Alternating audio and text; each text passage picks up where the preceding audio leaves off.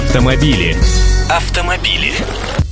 Здравствуйте, я Андрей Гречаник, снова об автосалонах потому что на этой неделе открывается один из крупнейших мировых – парижский. А коли речь зашла о Париже, так и не только о машинах будем говорить, но и о красоте, естественно. Недавно прошедшая в Москве автовыставка продемонстрировала нам несколько примеров яркого гармоничного автодизайна, и наши-то люди все ходили вокруг да около и цокали языками по поводу новых Mazda 6 и Honda CRV. Но и для французской автовыставки производители приберегли сильные козыри. Главный – Volkswagen Golf нового седьмого поколения.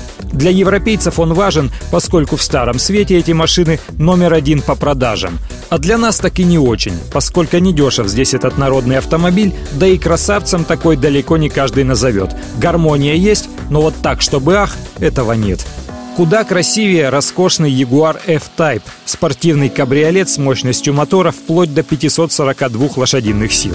Он, кстати, является прямым идеологическим наследником культового Ягуара E-Type, который в свое время сам Энсо Феррари назвал самой красивой машиной всех времен. На наших улицах такого вряд ли встретишь, но во время ретро-пробегов неизменно. А по вашему мнению, какая машина у нас сейчас самая-самая красивая? Автомобили. Автомобили.